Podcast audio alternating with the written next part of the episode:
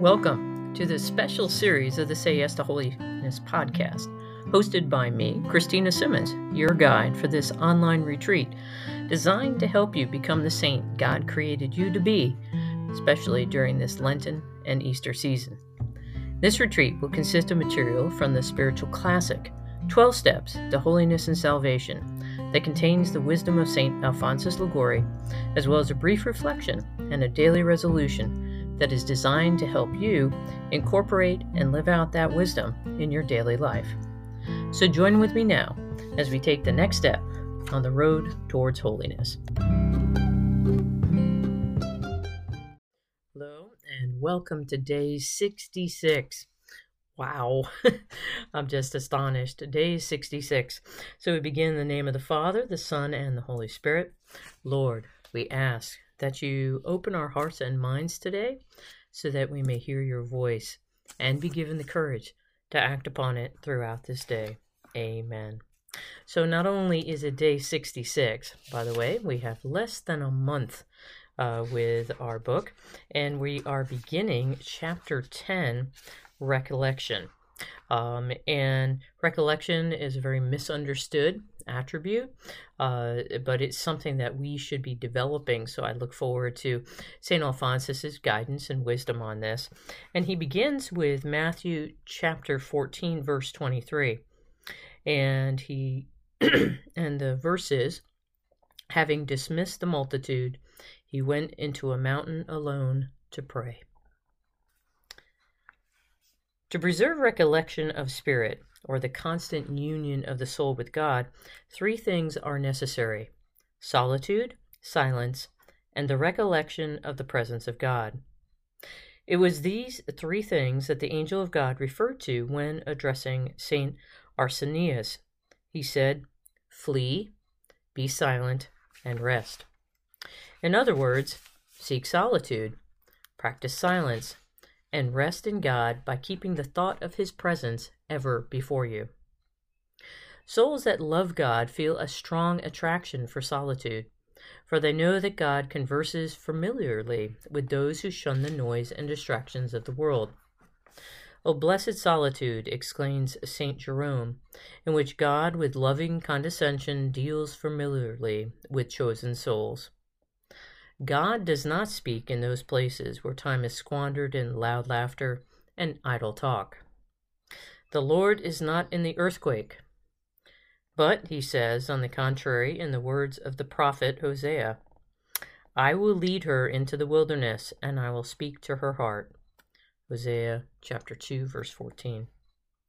God speaks to the soul in solitude, and by his words, the heart is inflamed with divine love.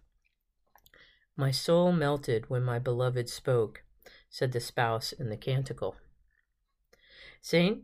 Eucherius relates that a person who desired to be perfect once asked the spiritual director what he had to do, and this is the answer he received Solitude is the place where man finds God. In solitude, virtue is easily preserved. In intercourse with the world, it is easily lost. St. Bernard tells us that he learned more about God and divine things in solitude under the oaks and beeches than from the books and schools of the learned. For this reason, the saints felt an irresistible yearning to leave the noise and bustle of the world and retire into solitude. For this reason, the mountains and forests and caves were inexpressibly dear to them. In the prophecy of Isaiah, we read, quote, the land that was desolate and impassable shall be glad, and the wilderness shall rejoice, and shall flourish like the lily. It shall bud forth and blossom, and shall rejoice with joy and praise. The glory of Libanus is given to it, the beauty of Carmel and Saron. They shall see the glory of the Lord and the beauty of our God. Isaiah chapter 35, verse 1. In other words, for interior souls, solitude is the source of abundant delights. For it is there they look upon and contemplate the majesty and beauty of God. So, recollection.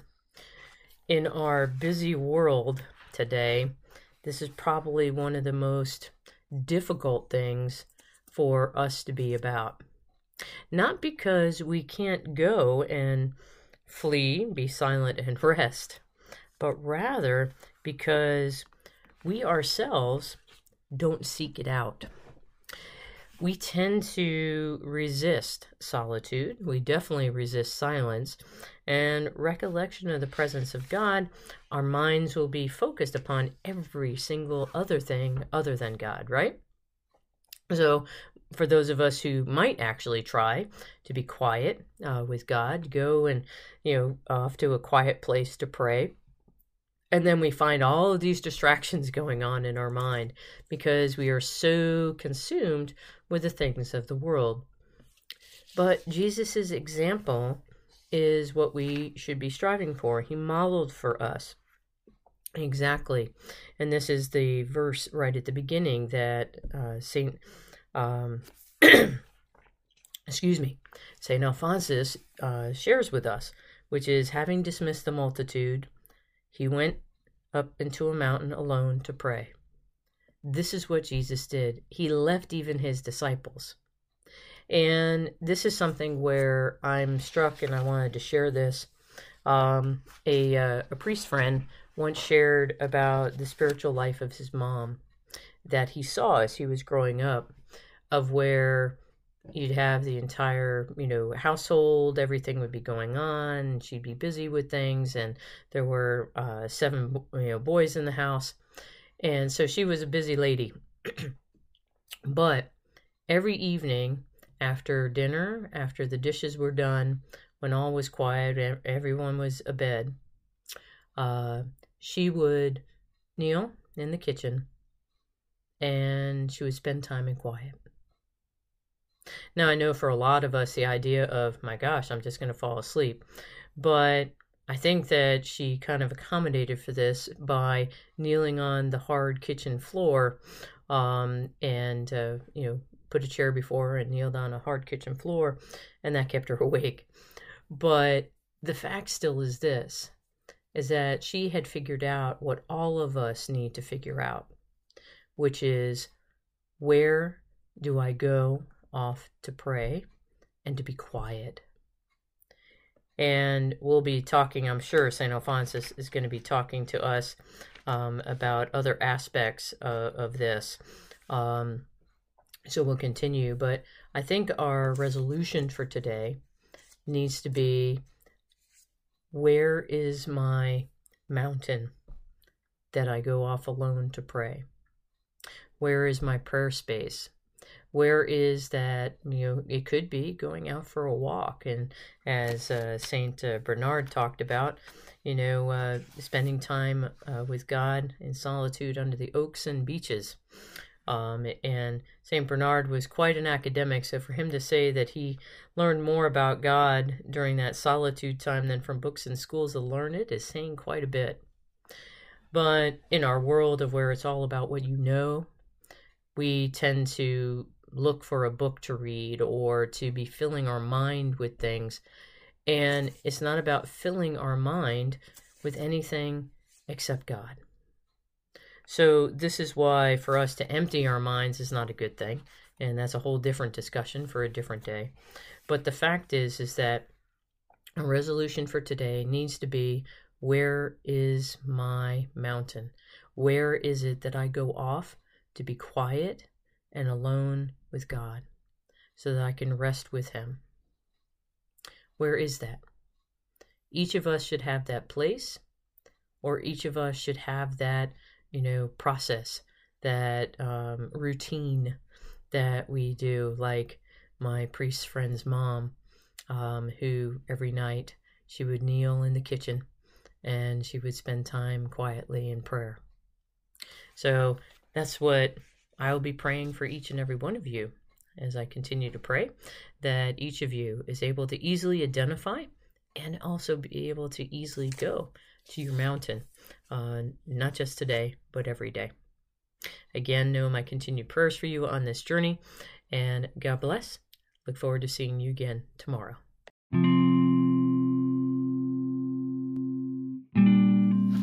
Thanks for listening. To this episode of this special series of the Say Yes to Holiness podcast. I hope you enjoyed it.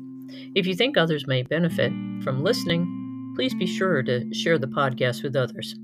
Until next time, know of my continued prayers that you be given whatever graces you need to do whatever it takes on the journey towards holiness, so that together we can tell the Master of Death, not today. God bless.